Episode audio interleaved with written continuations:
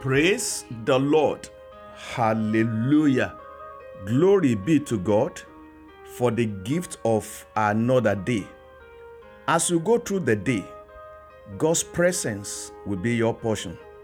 The Lord will order your steps and lead you aright.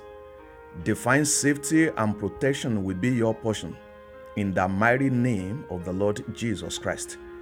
For today's episode of the Priestly Blessings, I will be reading from Amos chapter 5, verses 4 and 5.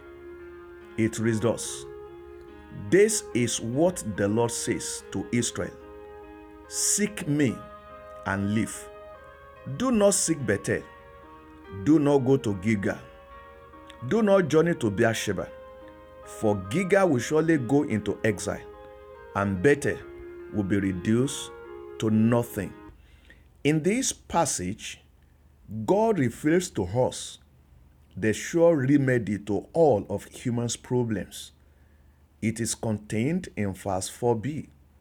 It says, Seek the Lord and live. There is a stern warning from the Lord to the Israelites in our text. And interestingly, what God tells the Israelites, He tells you and I. God said, Do not seek Bethel. Do not go to Gilgal. Do not go to Beersheba. All these three places have historical significance in the history of the Jews, but they carried the glory which did not last. As significant as they were, their glory fizzled out so soon. God's warning to all his children today is do not seek the glory that will not last. Do not seek the glory that will soon fizzle out. Do not seek idol. Rather, seek God. Do not seek a mere mortal being, but seek the Lord, the only one who has immortality. Do not seek a place, but seek the Savior.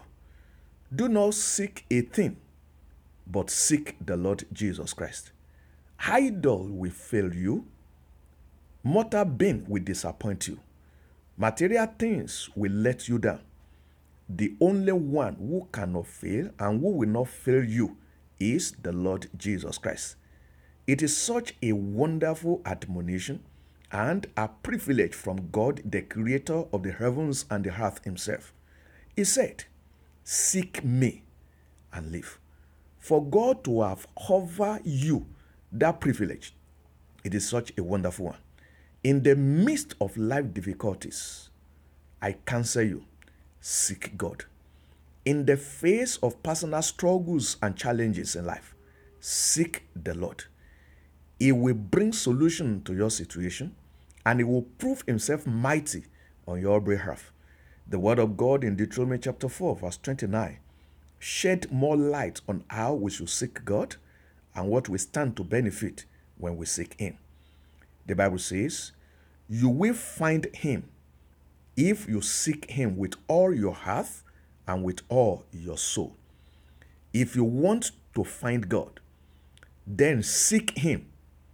Seek him wholeheartedly. Seek him out of sincere heart. Seek him devotedly. Seek him in meditation on his word. Seek him in praying his word. Seek him by living according to his word. Seek him in righteousness and humility. According to Zephaniah chapter 2, verse 3. As you seek the Lord, the Lord will shelter you in the day of his anger. He will protect you in the day of his affliction. I'm excited to pray for you. As you resolve to seek God and his kingdom, the Lord will bless you with life. With long life, the Lord will satisfy you.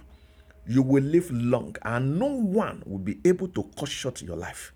When people who seek Gilgal and Bethel instead of God are clothed with shame and disgrace, God will robe you with honor and dignity. The Lord will vindicate you.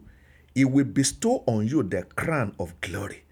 Spirit, soul, and body, you are covered with the blood of Jesus.